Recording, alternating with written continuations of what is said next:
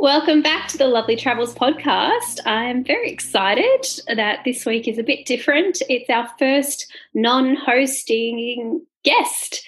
Uh, we welcome Danielle Phyland from The Adventures of Poss and Ruby. So, what did you think of this episode, Darius? I, I thought it was a great episode because I had a week off.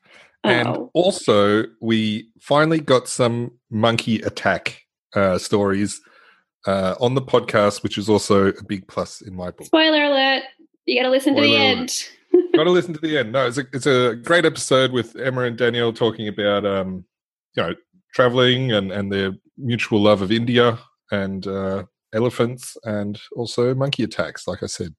Yeah, and you just have to wait to see what they were. But yeah, no, it was really wonderful. And uh, look, it's a bit of a longer one because once Danielle and I get started, we don't really stop. That's pretty much what our conversations center around. But yeah, it's wonderful to have uh, someone who's like minded, but also has different experiences. That's right. So put on your monkey resistant pants and uh, lean back and enjoy the episode. Let's get listening. Okay, so I'm back back this week, and I'm very excited because this is actually my first non co-pilot guest. And today I'm welcome, welcoming my lovely friend Danielle, who is a travel blogger, blogs at the Adventures of Poss and Ruby, and I'm just really excited to have a fellow travel buddy on on the podcast. Welcome. Thank you. Thank you for having me. Yes, it's awesome. We've we talk about travel majority of our phone conversations um, and our catch ups, but it's nice to share a bit of your knowledge and experience with listeners. So let's really open with who are you? Tell us a bit about yourself. Oh, wow. Well, I won't give away my age, but I think uh, as or like age, sex, location, like the old MSN thing. Long walks on the beach. yeah. Um, but I think as I start to tell a few travel stories, people will probably start to grasp that I'm certainly not a millennial, that's for sure. I am a travel addict, I think is the best way to describe me. I have uh, decided that I live for travel.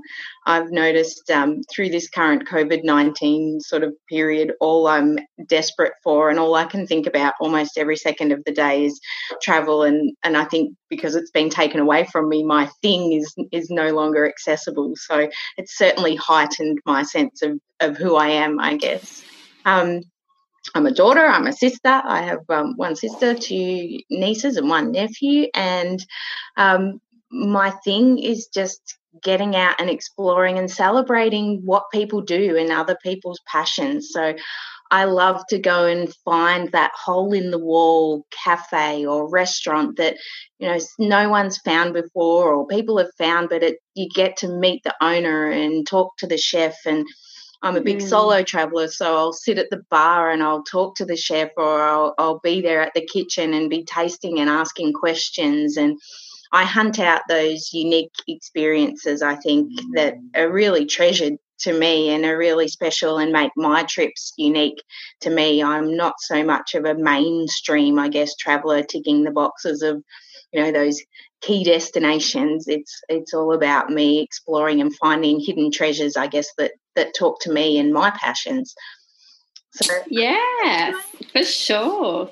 And um, maybe you know, do you want to tell people how we met or how we know each other? Yes. So, um, four years ago now, I think it was, um, I ventured down the path of, of starting a blog and I took myself off to do some professional development because that's what we all should do when we start something new is learn more.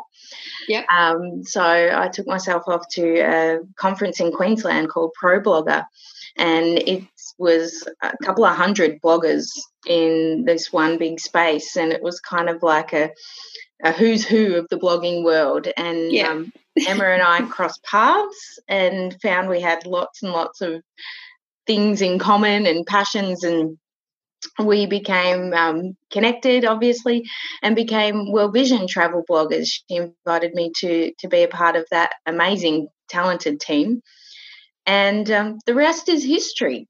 So we've, yeah. we've traveled together, we've celebrated together. Um, yeah, we've met up multiple times, um, and yeah, it's a great, great partnership. Yes, for sure, and it's yeah, it's always wonderful to find a like-minded person, and um, you know, I love what you do with the blog, and but also um, sort of, I guess we have similar um, well, similar thoughts on travel in terms of we work to we don't live to work, we work to travel. uh, I think it's like my, my new like um, catchphrase is that I don't I don't live to work, I work to travel. That's it's a cycle, but um, but also we we have similar um, goals, I guess, about travel, but we have different ways of approaching it. So we'll we'll get to that. um, tell me a little. Can you tell me a little bit more um, you might want to skim over it, um, but I guess where you're based um, and, and, what you do for a crust if you can do all of this travel. Yeah, so um, I'm country born and bred, but uh, I moved to the city when I, as like most country kids do, as soon as they finish high school, they want to get out of there. And I moved to Melbourne, Australia, which um, is home and, and has become home over the years. I've become, my sister says, I'm not a country girl anymore. She's a city chick. Um, and Melbourne is home. I love Melbourne. It's an amazing city and it, it kind of feeds my travel and wanderlust when I can't go anywhere and, and sometimes don't want to go anywhere because there is so much amazing stuff to explore in Melbourne. Um, but yeah, I, I kind of ended up, I guess, in in blogging land after traveling so much and telling so many amazing stories. And you know when when the world of social media kind of blew up i started posting some of my stories and images. And a few people kind of said you know why don't you start a blog? And i kind of went oh, i don't really know what that is. And I don't, I don't know. So i started to do some research and um, kind of went yeah actually you know i love to write. I love to take pictures I love to share my story and, and I love to hear others' stories. So um, The Adventures of Poss and Ruby was born. And um, like I think many bloggers struggle with the name of their blog, and it's such a competitive landscape in the travel world. And I, I and ahed for a long time, and I came up with the Adventures of Poss and Ruby because the majority of my adventures are with my car and my car's name is Ruby. She's red and she's beautiful. And um, so Ruby is is my trusty steed that takes me adventuring, particularly locally. She often doesn't get to go overseas, of course. Um, Be very and expensive. me. Your Poss. So my family name is uh, Poss, and I've had that name since I was a little baby because I used to just snuggle up and sleep like a little possum. So my family don't actually call me Danielle; they just call me Poss. So yeah, it took me a while to come to terms with that. As a teen, I was a bit like, "Oh, my name's Danielle. Don't call me that." But um, but now, yeah, that's who I am, and that's how my adventures and the tra- the adventures of Poss and Ruby was born, and has now become, well, between my little bunch of followers, my tribe, a little household name. Yeah, it's pretty funny because, like, I think I had known you for like 18 months and then eventually was like, I got the Ruby bit, that was pretty easy, but the Poss bit, I think I finally at some point was like, so why Poss? And it was just like, just accepted it, but I was like, oh, that's a funny name. Okay. Um, because, like you say, people you do have to kind of stand out. Mine was the Adventures of the Traveller M, which is I think a little bit probably more obvious. Um, subsequently changed to Lovely Travels, which is uh, happily much more catchy and quicker to write. Uh, rebranded myself because you know hashtag I'm in personal branding. but um, no, you need it is it is a challenge, and you need to um, you know, especially when you're starting a blog, you're doing it by yourself uh, so it's all just coming from, well, I guess this is a good thing to do. I, I guess I should do it over here. And you can go to an awesome place like ProBlogger. And gosh, I mean, I blogged for my first blog was when I was in 2006. I only just sort of dawned on me at a blog spot, which is very, it wasn't user friendly at the time at all. But um, whatever, you know, went on a big trip, so I did it. And then in 2009, I moved over to WordPress because, you know, fancy. fancy. Got my Adventures of the Traveller M, yes, Very fancy. And I've had it ever since. But um, yeah, it's it's funny. Like I didn't even know about this pro blogger business. I used to follow him, but I didn't know about it um, for a long time. So until yeah, uh, much later, and um, it's so wonderful. And then subsequently, pro blogger changed format, and then now we don't have big events. so really, sort of, we're very fortunate that we had that one experience together, Danielle, because we kind of that was our hurrah. yeah, yeah. I don't think we'll be doing that. You know, four hundred odd bloggers in a room for quite some time now. No, no, but at least we're connected by the Zoom. Yeah. So, look, it's a, probably a, a, bit of a typical question, though a tough question for a travel um, a travel veteran like yourself. And what is your favorite country? It is a really tough question, and I probably won't just be able to give one.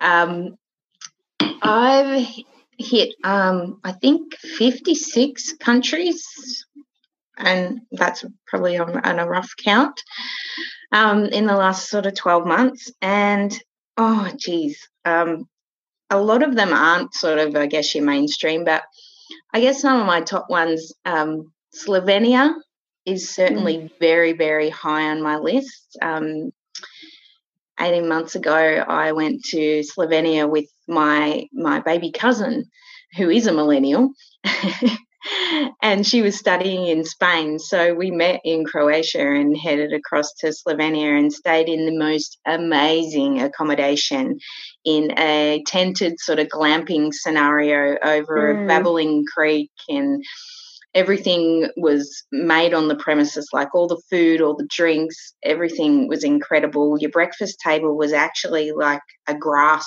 table in the middle mm. of, of mm. it um, everything the honey it was it was amazing. We were walking distance from Lake Bled. We did incredible hikes. You can catch a bus to the national parks and go on a hike for a euro and catch a bus back. Like mm. just so convenient, so stunning, so green.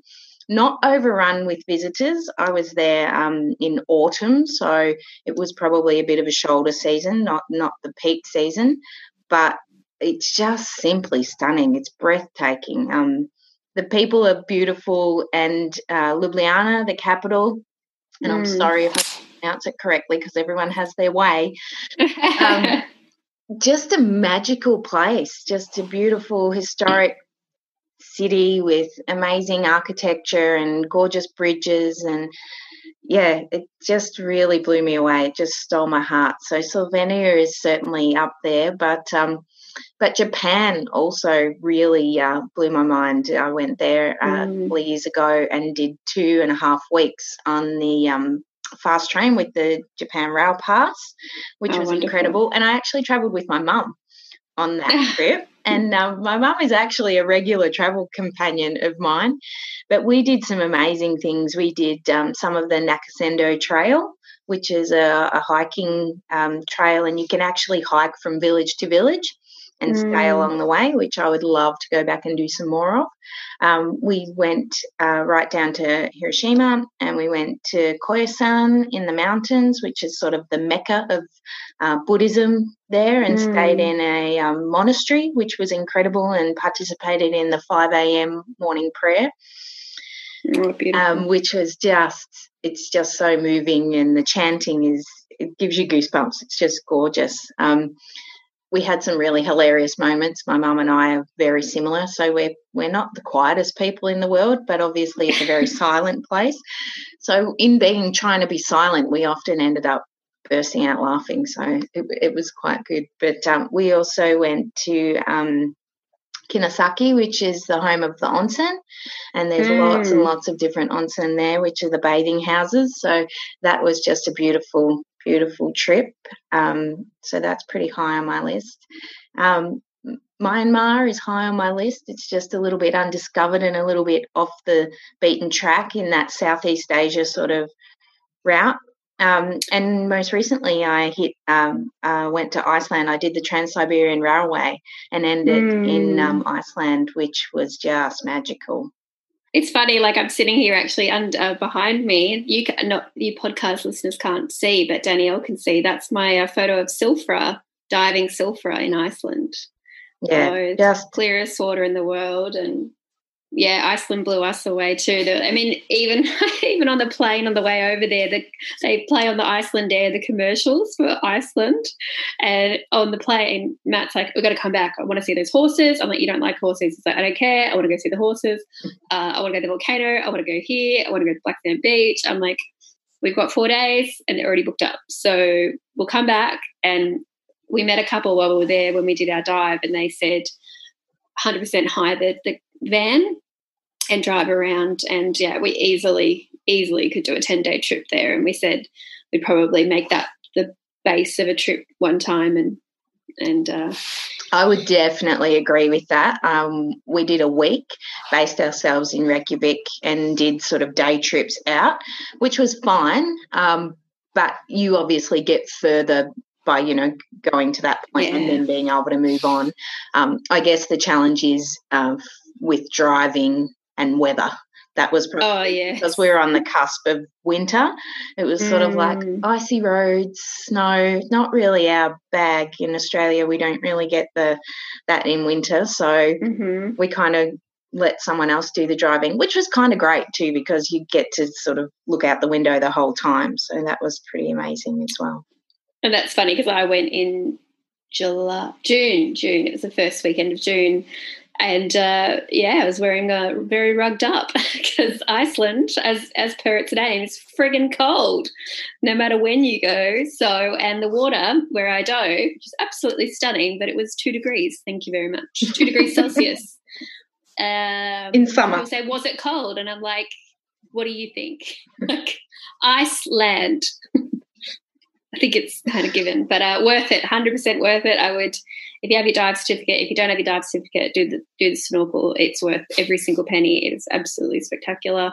And they're like, you did the Blue Lagoon too. Some people said, oh, don't do don't do that one. It's like touristy and blah blah. It's sometimes they're famous for a reason, and that is, look, that's the pictures you've seen, that's the experience you've seen that's what I wanted. And again, worth every penny. And it was a beautiful afternoon. And and it's a I'm lot of pennies. It. It's a lot of pennies. yeah, yes, it's, it was a few. Like I think the four days we spent there, like I think could have paid for like ten days somewhere else. But but wouldn't take it back. Just like I went to Finland, and it was at the time one of the most expensive sort of three or four day trips I'd ever done. And but but you're going there to and you're not going to not do all the things yeah. like you're not going to go and just like hang out in a hostel in Reykjavik so which would be fun but you're not going to go there and not go and see the, no the, the, the we really splurged and actually stayed in a bubble hotel oh gosh it it was spectacular. We were intending to see the Northern Lights. Unfortunately, we're a little fraction early in the season.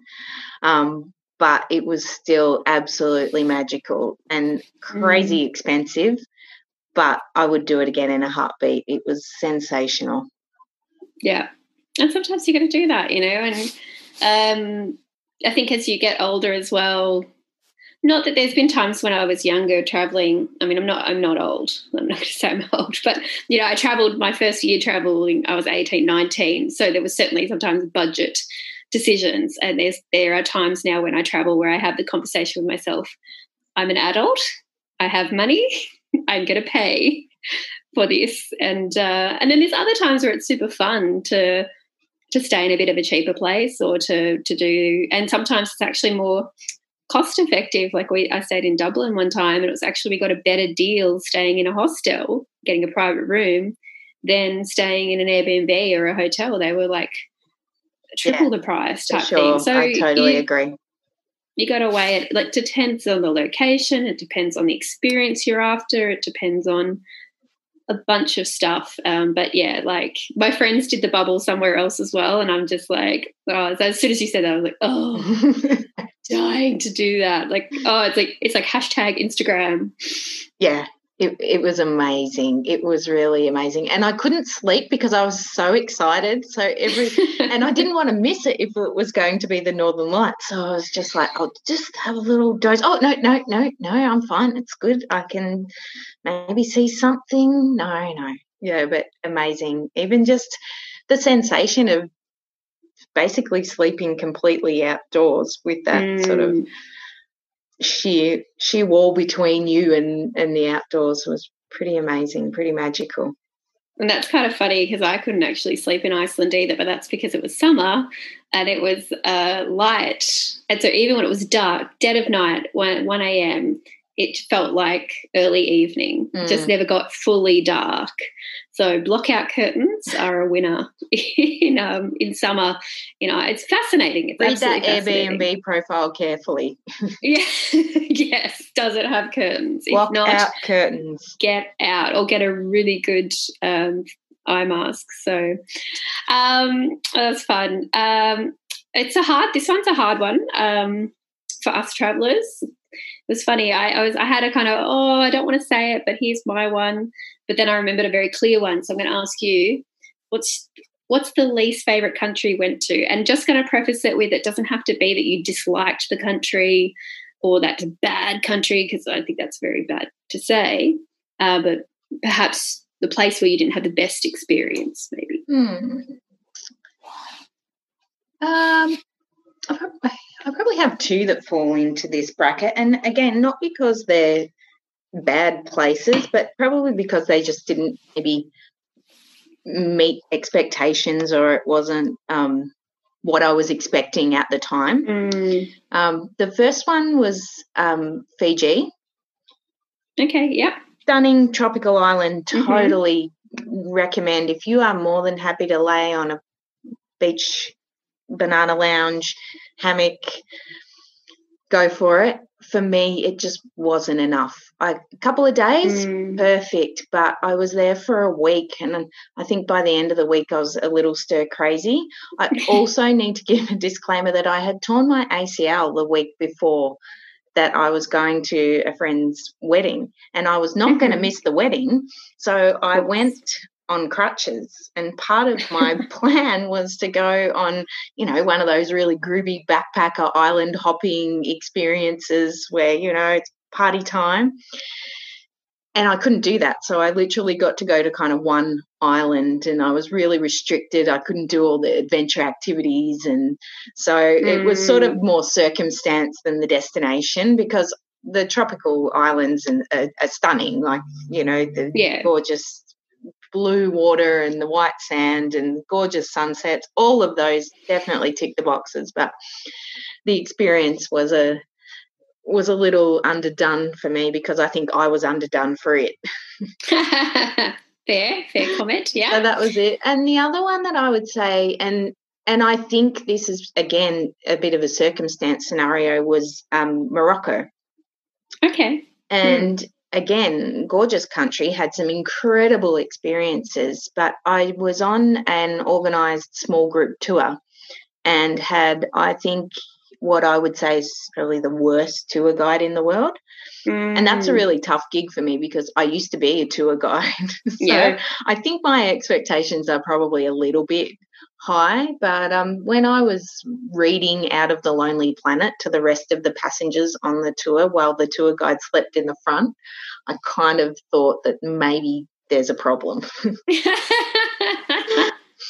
So, a um, slight problem, but, especially when you paid for him. Yeah, but an amazing saving grace of it, and and I think this often happens in these type of circumstances.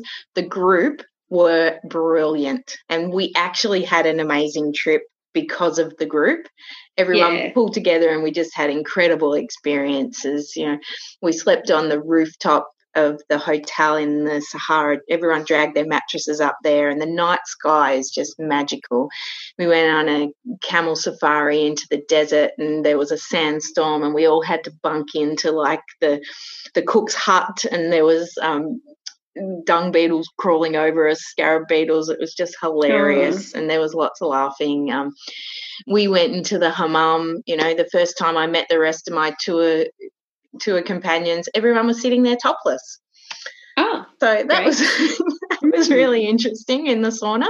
So we got to know each other really, really quickly and and really yeah. well. And look, those some of those people are still friends today. So whilst you know there was some bad sort of components of it, I think in itself it was still a, a pretty good a pretty good trip. So, and I'd like to go back and let it redeem itself too.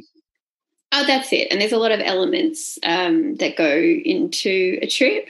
And for me, sometimes it's like a little relief actually when, because um, certainly when I was um, 18, 19, I was doing my year abroad, I was just love, loving everything so much and loving every place and just wanting to go back straight away. So it was a little bit of a relief when I got to a place. Um, and one of mine that I put in there is Denmark. And it's a beautiful place. And, um, you know, being, oh, it's like escaping me right now, but the main city. Copenhagen. That's the one. gosh, the ice cream place is called Copenhagen. I should know that. Um, I got. What was I thinking? There was a. Oh, I don't know what I a was coming to my head anyway. But um, oh, beautiful, picturesque, and everything. But I think I just come off the back of two of like some of the best trips of my life, like some of the most amazing, incredible experiences of my life, um, and like with super duper love, like love loving the people I was with. And I stayed with a friend and everything. And it was, it was wonderful, but it was um, to have that. But it just didn't have the same, like, I guess, passion and as the ones that I'd been to. And so, you know, if, it's not that you compare, but it, it's just the timing of it. And I would ne- like, I would 100% go back, 100% go back. But it was, it was in a way a little bit of a relief to just be like, okay, I won't rush back. I'm happy to go and see other places um, you know, where I absolutely adored Sweden. And I've seen two parts of Sweden now, and they're like, just, I just want to see more and more of it. And you have that battle as a traveler. That challenge of that multi country sort of trip, you know, if you sort of, if you have a, an amazing experience at, at one, you feel like the, the rest have to stack up. And if they don't, there's some disappointment there, or vice versa. If the first one is maybe not that great, then the last one is amazing. It, it's it's a challenge. Yeah. And I'm glad that, like, when I lived in England, I was doing, I was doing sort of one country at a time most of the time. Whereas some of my friends who were living there, and probably who struggled with it more, they were doing the two-year backpacker visa thing. Whereas I didn't have the rush. I'm, I'm a British passport holder, so I knew I could go back. I wanted to do as much as possible, but they were doing that whole like work, work, work, save, save, save, save, save go for two months, smash it, go to like 15 countries, then come back broke, work, work, work, work, work, then go on this massive like four, six, four to six week trip, have an amazing time, see blah, blah, blah, blah, blah. And there's this saying in Europe with backpackers and it's ABC, another bloody cathedral. Whereas I never felt that because they they felt different. Whereas if you're going, yes, if you're going to a European city one after the other, the, you probably don't want to see another cathedral. You probably don't want to see another cobbled street. You're probably like, oh, a town square. like, which which city am I in today? Like, you know, you do need to sort of separate them a bit. But yeah, I think for multiple reasons, sometimes they're not our favorite, and that's why I say least favorite as opposed to the worst. And then there's also been a few couple places where I'm like, tick, done, thank you. Um, if I happen to be passing through again, sure, but I'm certainly not going to be investing in a big trip again. So we can tick, thank you very much, appreciate, farewell. Goodbye. Goodbye. and letter. But um, you and I have a country in common, and I think it ranks pretty high up for both of us. It's definitely my favourite, but um, we were very fortunate to actually have a trip together to India. Yes, that it, that is really high actually um, in my list of countries. I've been twice now. First time um, was a special birthday trip that was incorporated into. I went to Africa first and um, Switzerland, and then India. It was like a, it's a very weird. It was an amazing. It was a Swiss Air magical ticket. All for the price route. of the ticket. oh, well done. Okay, yeah. Yep, it was. Sometimes you do yeah, it. Yep, you've got to make those sacrifices, and you know what a great stopover, huh? Oh no, no, I wouldn't. Yeah, no, no one's going to argue. I mean, apart from the, that it costs an arm and a leg, but other than that, beautiful yeah. place to see. Yeah, one of the most gorgeous hostels I've ever stayed in. But uh, India is just breathtaking. I mean, the trip that we did, we did some of the sort of more traditional destinations in Rajasthan and then actually got to head south to Kerala, which absolutely stole my heart. Such an amazing difference. The difference between north and south is incredible. And so visibly obvious, but then mm. you scratch the surface and culturally obvious as well. So certainly has a little piece of my heart. I was the last in my family. My dad had been to India on an exchange. My mum had been to India with the Girl Guide movement. My sister had been to India with her three year old twins, and they had been three months there. And I was like, I need to go to India. It's my turn. So when I got to go, I so was not disappointed. It, it's just, I describe it, the best word for India is magical. And I think mm. you have to go there with an open mind and an open heart, and incredible things happen. It's just yeah. so spectacular. And karma is a real deal. Like it's a true thing. I actually have seen it firsthand happen to a person. I was again on a small group tour. I was a solo traveler on that first trip to India. And there was a person on our trip who was uh, not open minded and not open hearted. And everything just went wrong. They got yeah. food poisoning. They lost things. They had things stolen. They had accidents. They like it all just. And I just thought, mm, you know what? I think the karma bus maybe has come your way. yeah, for sure. And look, I, I, you know, when I first took my uh, now husband, but at the time partner Matt there, I had to sit him down, you know, in Singapore airport before we got there, and I gave him the big like open mind. Um, you know, just because it's different doesn't mean it's wrong. Mm-hmm. That sort of conversation, and just sort of preparing him for the fact that it is very confronting. India is confronting. It hits you. I mean, you smell India, but like literally, you can smell when you're flying into Mumbai. You smell it in the air before you get there. It assaults the senses, the whole, the visually, everything. You're like, oh, yeah, I'm in a different place. Okay.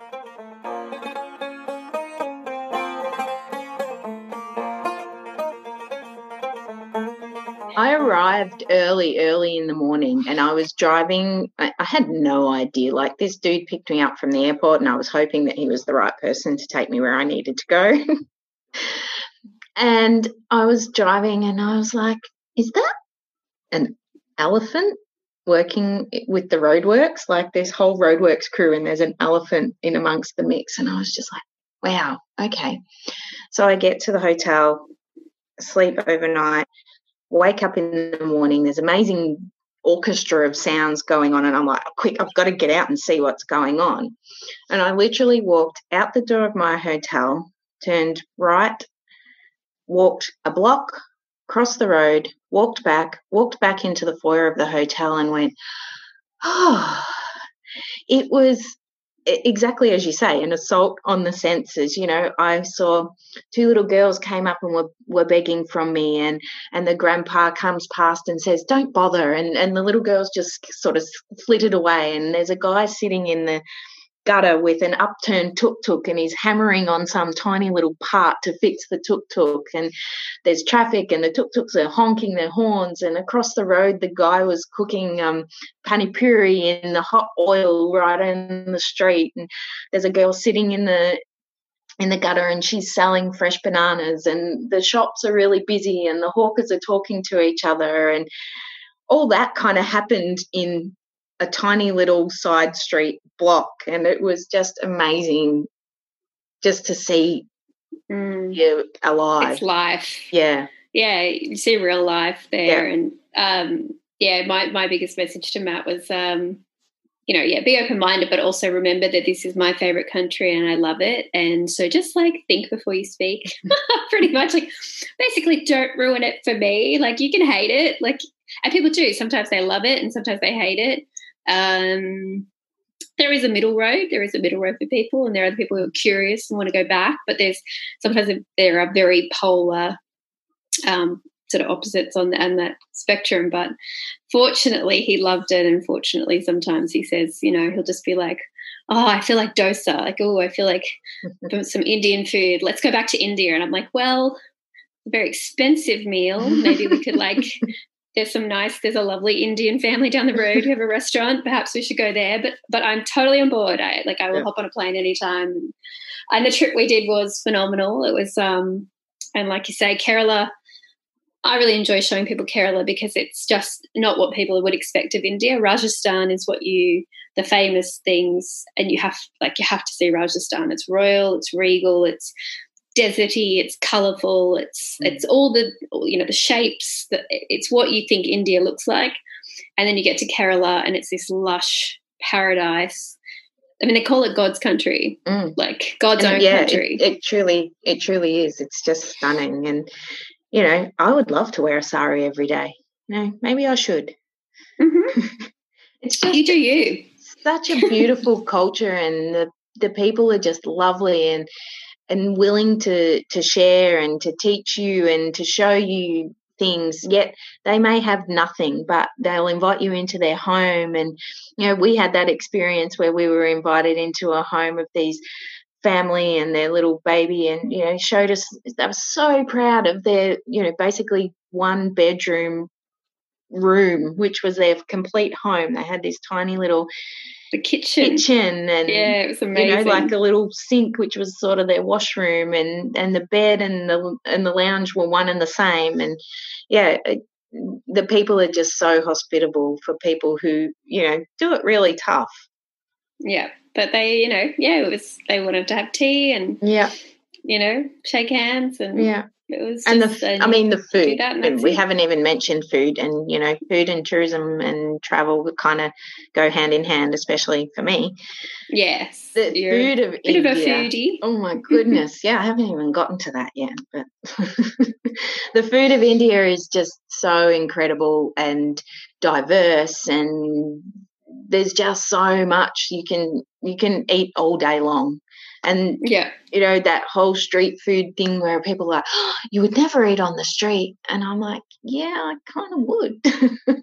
I just, you know, you got to make smart choices, you know, think about, you know, is it something that's cooked through? How long has it kind of been there? Have you seen them cook it? Is it, mm. you know, mm. is it complete milk product where you know there's no refrigeration nearby you kind of go hmm well, you know. and there are places where it's not appropriate and there yeah, are places exactly. where you go is this side of the road diner okay for me? But like the good thing about the trip that we did was that we were traveling with the, the wonderful Tape in India, who I partner with, and you know the drivers know where to go. They're not like they just will not let you go to a place. They would say, no, no, please don't go there. Or, um, but then you know, in the same respect, they'd be like, these are awesome samosas. I'm going to go get you some.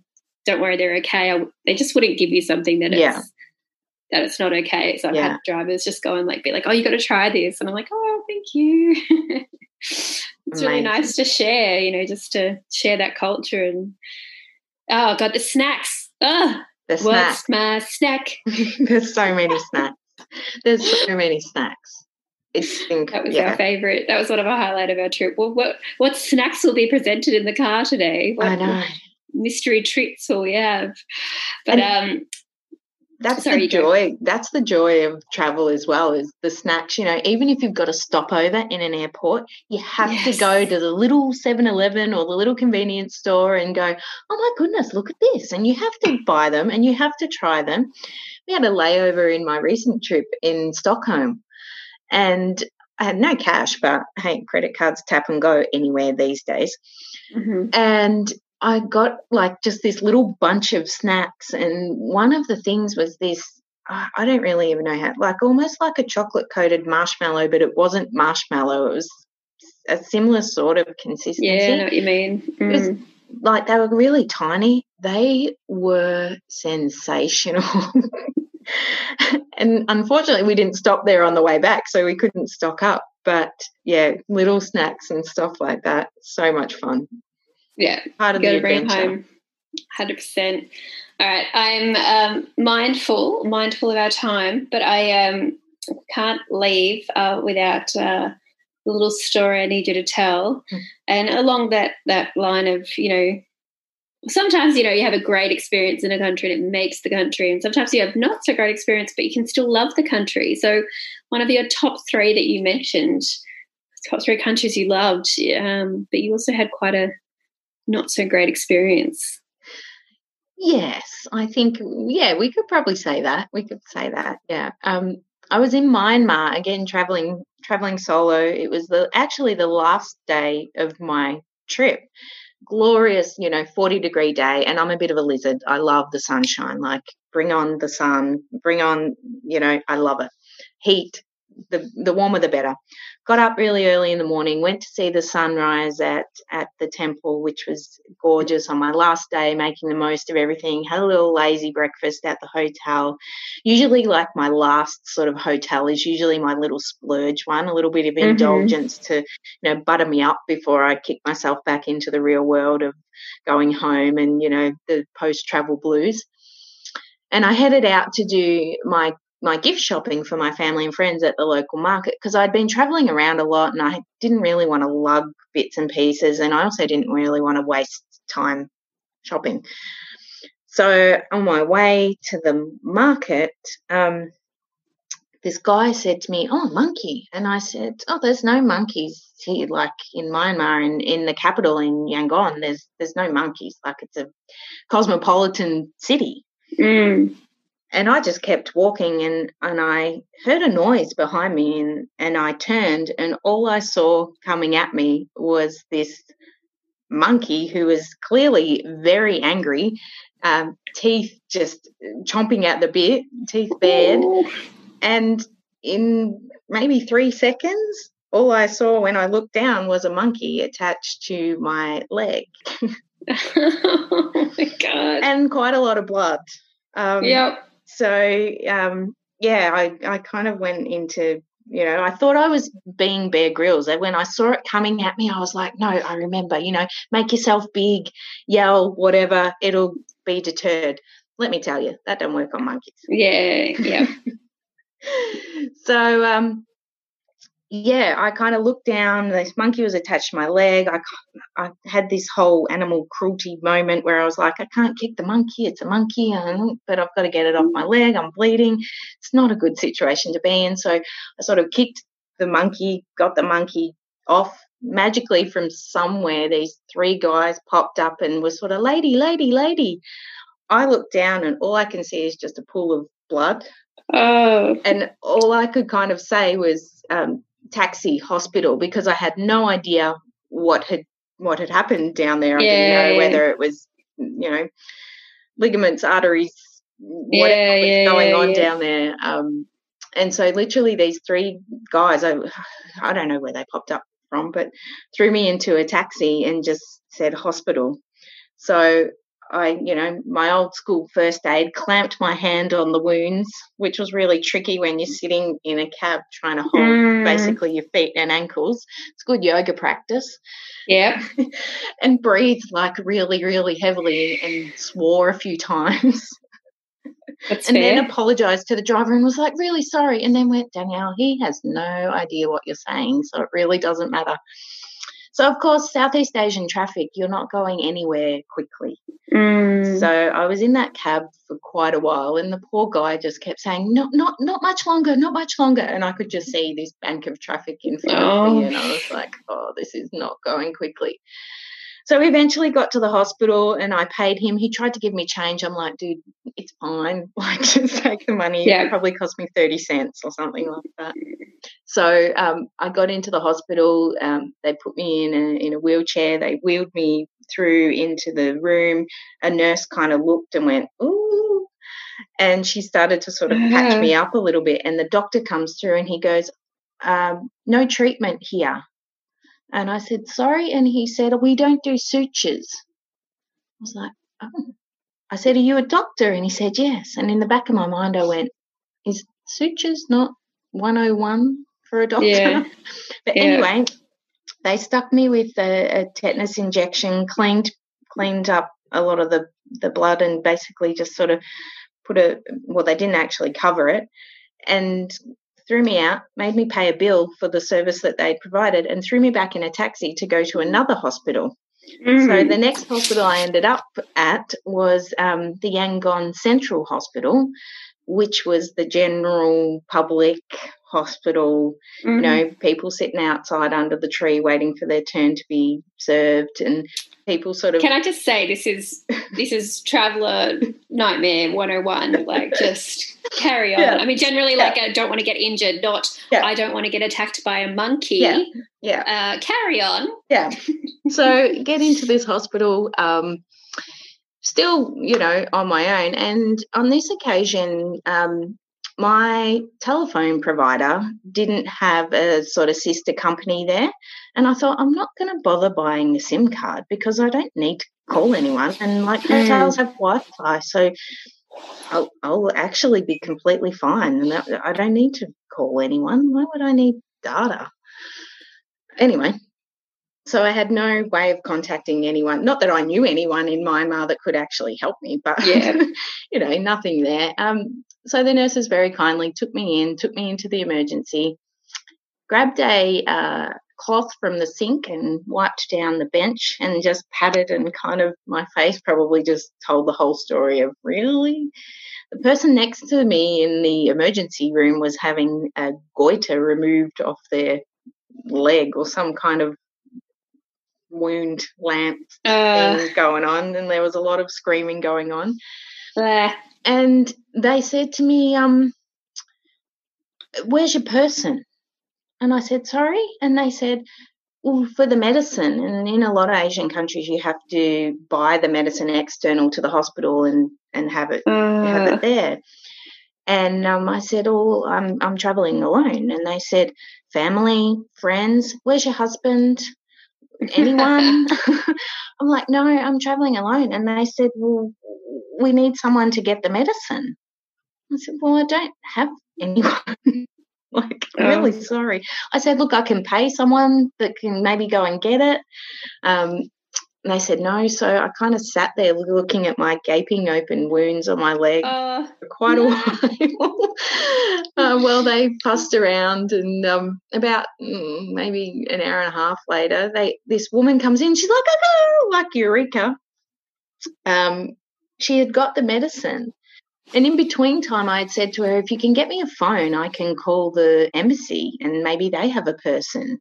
So they tried that, and unfortunately, the embassy were zero help, but they did connect me with my travel insurance, which was amazing. And that started sort of the recording for the travel insurance part yeah. of it. So that was good. But then we got disconnected.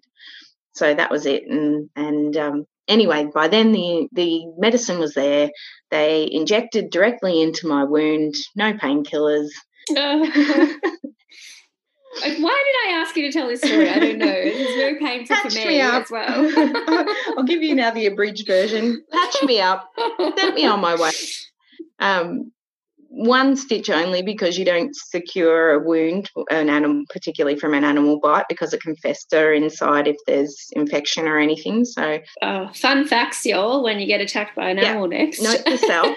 Um, yeah. Yeah, basically packed me off on my way and went, see you later. And I was like, uh, so can I fly this afternoon, get home? And she's like, yeah, yeah. I said, deep vein thrombosis, blood clot, no problem. No problem and I thought, I don't even know that you've really understood what I've actually asked you. But okay. So I had bandages kind of up to my knees. It was hilarious. hilarious. Um, and they sent me off to the pharmacy, which I struggled to find, struggled to get to, but struggled to find, managed to find. Got this mountain of colourful pills, no idea what any of them were, cost me like 40 cents. Bit scared to kind of take them if I was going to go on a, you know, 12 hour flight. Yeah. Um, got back to the hotel. Uh, the manager was amazing. Um, you know, made sure that I could access my travel insurance and all of those type of things. Mm. Um, they actually told me then what happened, how the monkey came to be, was that yeah. the monkey had actually escaped from the zoo, which was on the other side of the park of the resort, and the the keepers had left the gate open. So the monkey had escaped from the zoo and found me. This is the third time I've heard this story, and it doesn't get old. I mean, like, the, I'm not good with the blood and stuff, but like, yeah. who goes on holiday and gets attacked by a monkey from the zoo? Who? I know. You.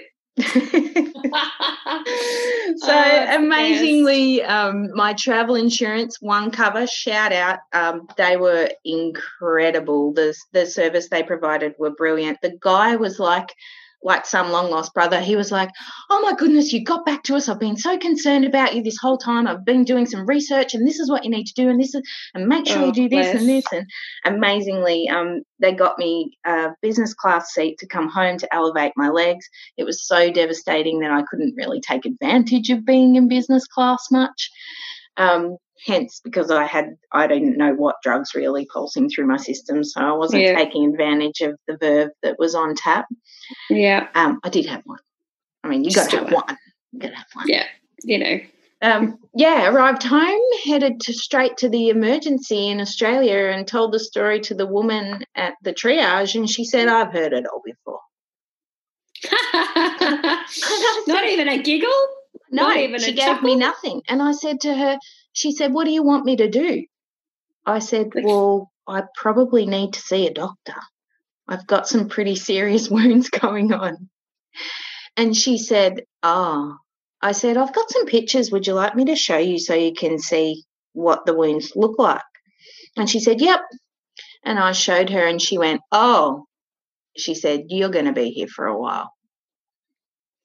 I'll mm, go get. You like doc- take it serious lady. Yeah.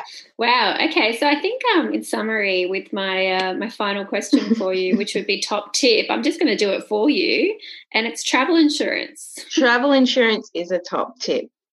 Yeah. It is. And, but I, and, I do uh, have another top tip though that I think is really important in, you know, it makes me sound old, but this day and age is to um to get off your device like i you know i love instagram and i love taking the the selfies and all the photos and you know but back in the day we didn't have google maps and things like that to find your way. So my tip would probably be get lost. Like switch off unless there's monkeys on the unless loose. there's monkeys on the loose make sure you have a data like program on your do, bloody phone. i do tend my sim card now wherever i go yeah. that is a learning that i kind yeah. of have now yeah, I like yeah. look, leave your phone at home for a bit and turn it yeah. off, but maybe just in case. Keep it, like, keep, love- it, keep it on you. Maybe don't leave it anywhere. Keep it on you. But I think I was in um on this trip that I did with my beautiful millennial cousin.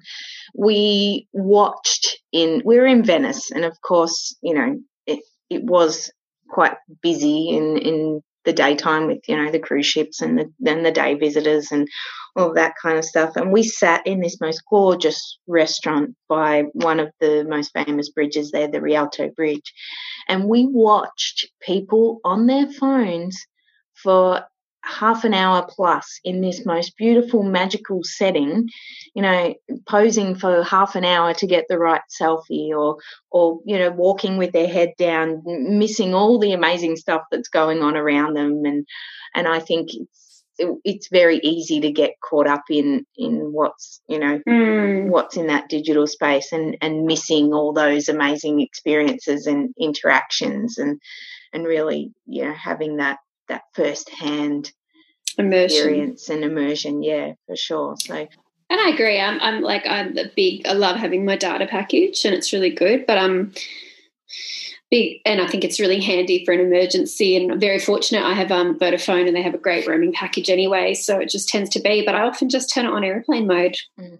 And I try to stick to using the Wi-Fi at the hotel and, and imagine it's like that, and um, catch up a little bit. But yeah, try and just switch it on airplane mode and pretend I, I don't have it because um, it's just so easy to to get to get into that and to yeah yeah just to spend and all your time of the on most unique, incredible experiences come from that, you know, that lack of connection to mm. being able to Google it. You know, you might actually have to speak to someone and ask a question, and they might send yeah. you to one of the most amazing restaurants in the square, or they might send you to a quaint little museum or a gorgeous house, or take you to a beautiful, stunning view where you could take a gorgeous picture that you would not have even stumbled upon if you were reliant on Google Maps. So I, yeah, you know that's something that that brings travel alive and why travel is so special is it it's different for everyone. It's not that cookie cutter approach if you look up Yeah, look up from your phone. Mm-hmm. Well, I think I've um, proven the point that we have plenty more to talk about, and uh, Danielle will definitely be back another time because we have lots to say. But thank you very much for sharing today and, and for reliving the trauma with me. it really uh, wasn't that bad. So. Okay, good. But you know, just maybe just also read the news in the morning and just if there's monkeys on the loose, just stay in the hotel. just that uh, you know, it's, it'll always be one of my favorite um, fellow travel traveler stories. So thank you very much, and uh, yeah, come back uh, next time, guys. We'll have yeah, more to talk about for sure. If people want to read the full travel story of the monkey incident with photos, it is on on the blog, so they can certainly check that out. Yes, and we will put all of Danielle's wonderful links in our show notes uh, and on our um, our website as well. So, thanks, Danielle. Have a we'll chat again soon. Thank you. That was so much fun. I could talk travel for hours. My goodness.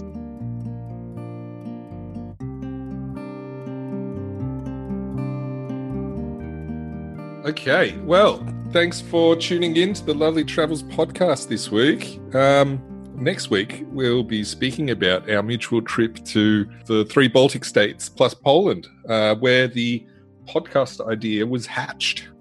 Um, yeah, if you're enjoying it, make sure to subscribe to us on iTunes and Spotify. Uh, it helps us grow the channel a little bit and lets us know that you love us. Um, and it helps other listeners and travelers uh, find the show. So, any positive reviews are, are welcome. Um, constructive criticism is also welcome yeah, if you'd like to join in the conversation, visit uh, at Lovelly Travels on Instagram, um, where you can catch up with Emma and all of her adventures. And at any times, if you want to send us any other notes or feedbacks or comments or gift baskets, you can go to www.lovellytravels.com. Uh, see you next time.